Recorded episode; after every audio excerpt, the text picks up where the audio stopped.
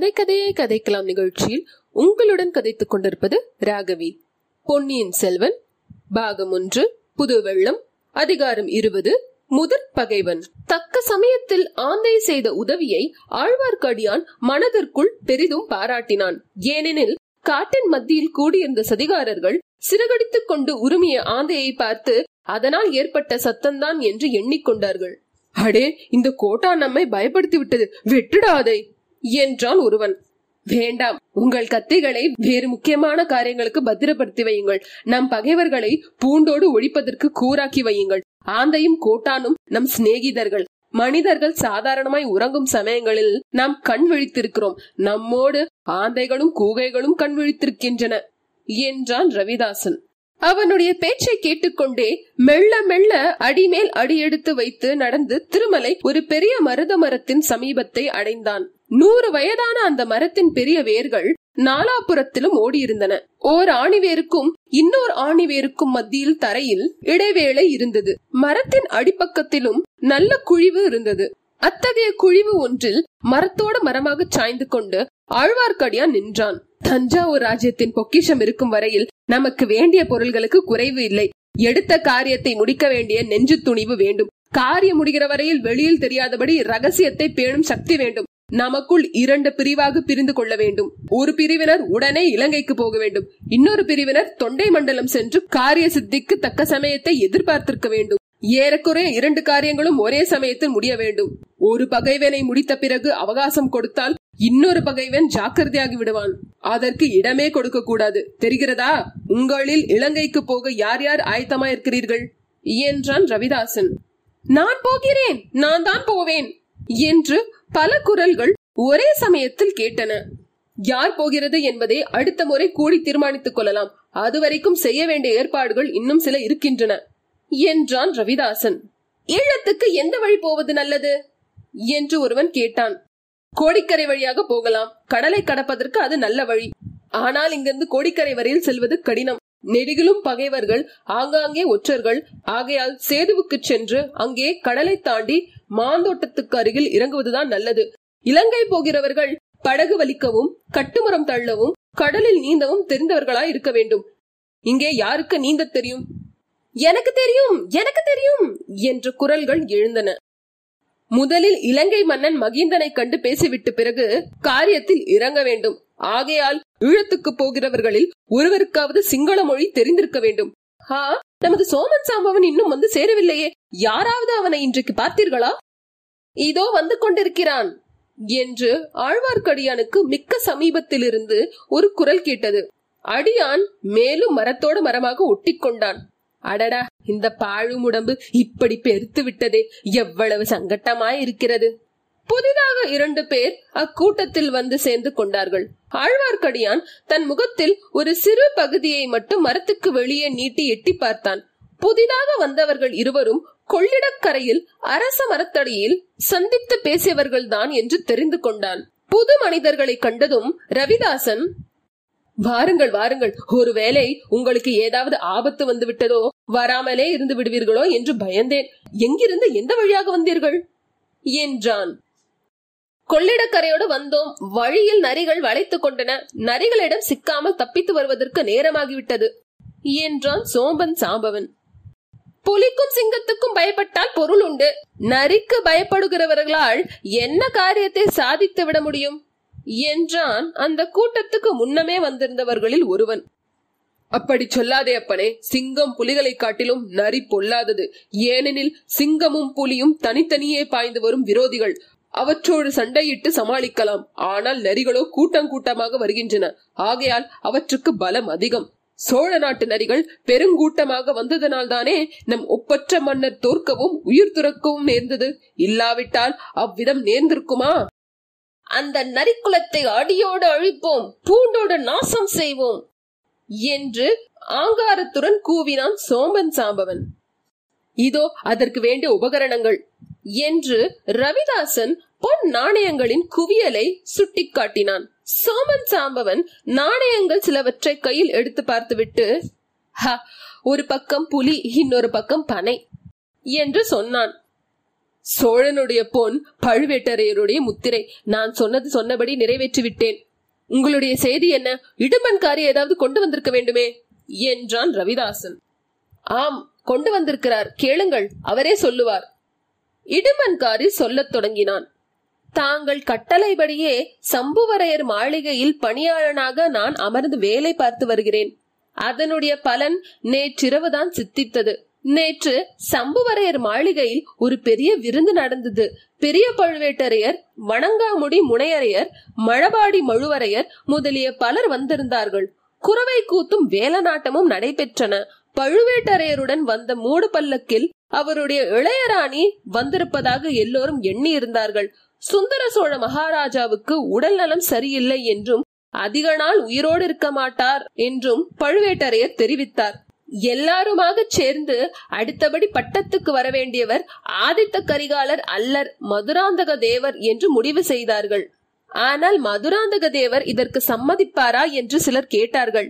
அவர் வாயினாலேயே அதற்கு மறுமொழி கூறச் செய்கிறேன் என்று சொல்லி பழுவேட்டரையர் மூடுபல்லக்கின் திரையை திறந்தார். அதற்குள் இருந்து மதுராந்தக தேவர் வெளிவந்தார். பட்டம் கட்டிக்கொள்ள தமக்கு சம்மதம் என்று அவர் தெரிவித்தார்.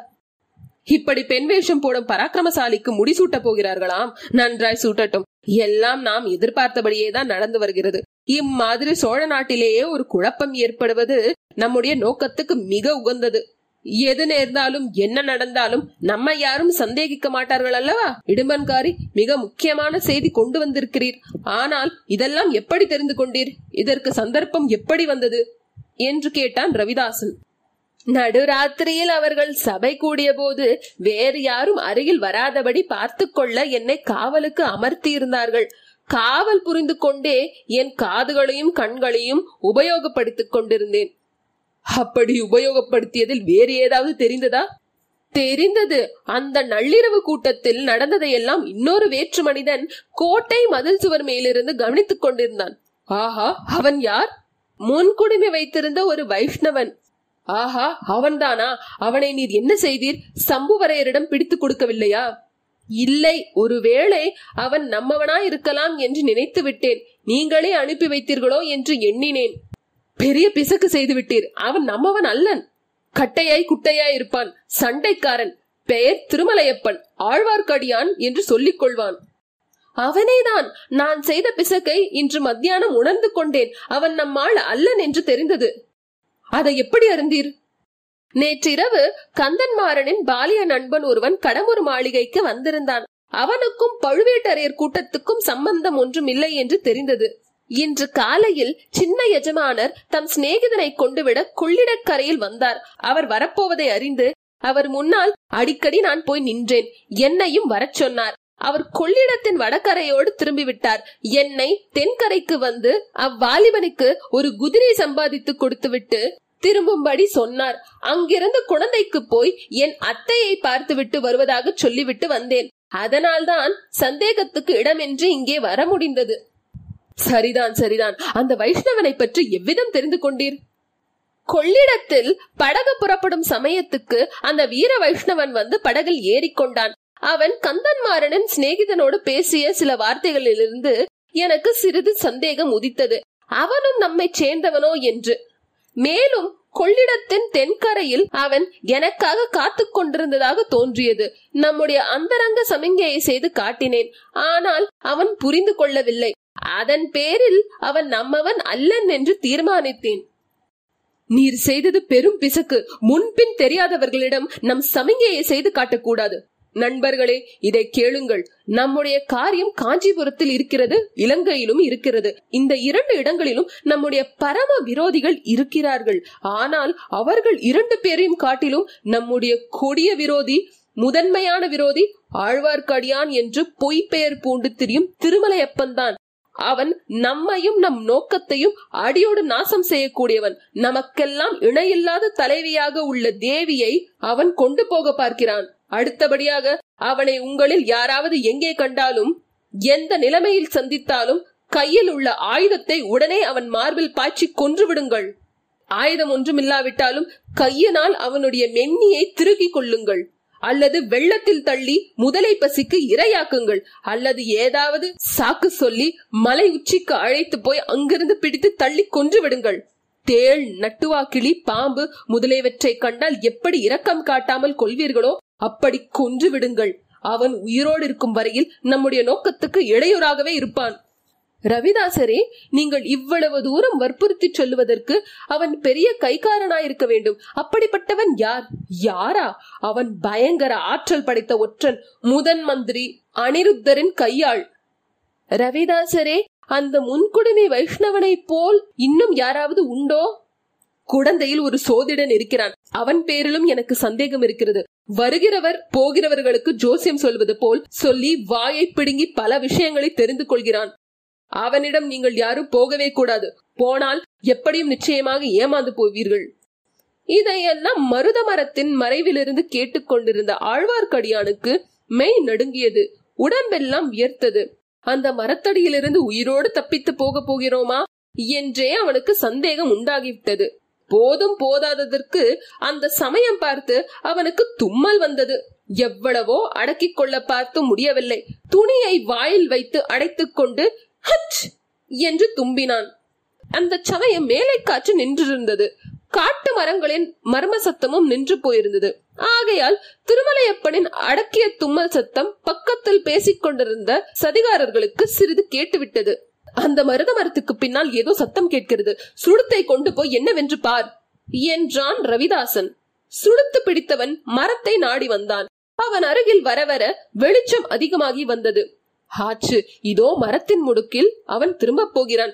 திரும்பிய உடனே சுளுத்து வெளிச்சம் தன்மேல் நன்றாய் விழப்போகிறது. அப்புறம் என்ன நடக்கும்? தப்பித்து பிழைத்தால் புனர்ஜென்மம் தான் திருமலையப்பனின் மார்பு படபடவென்று அடித்துக் கொண்டது. தப்புவதற்கு வழி உண்டா? என்று சுற்றுமுற்றும் பார்த்தான். வழி காணவில்லை. அண்ணாந்து பார்த்தான். அங்கே மரத்திலிருந்து பிரிந்து சென்ற மரக்கிளையில் ஒரு ராட்சத வவ்வால் தலை கீழாக தொங்கி தவம் செய்து கொண்டிருந்தது. உடனே ஒரு யோசனை தோன்றியது.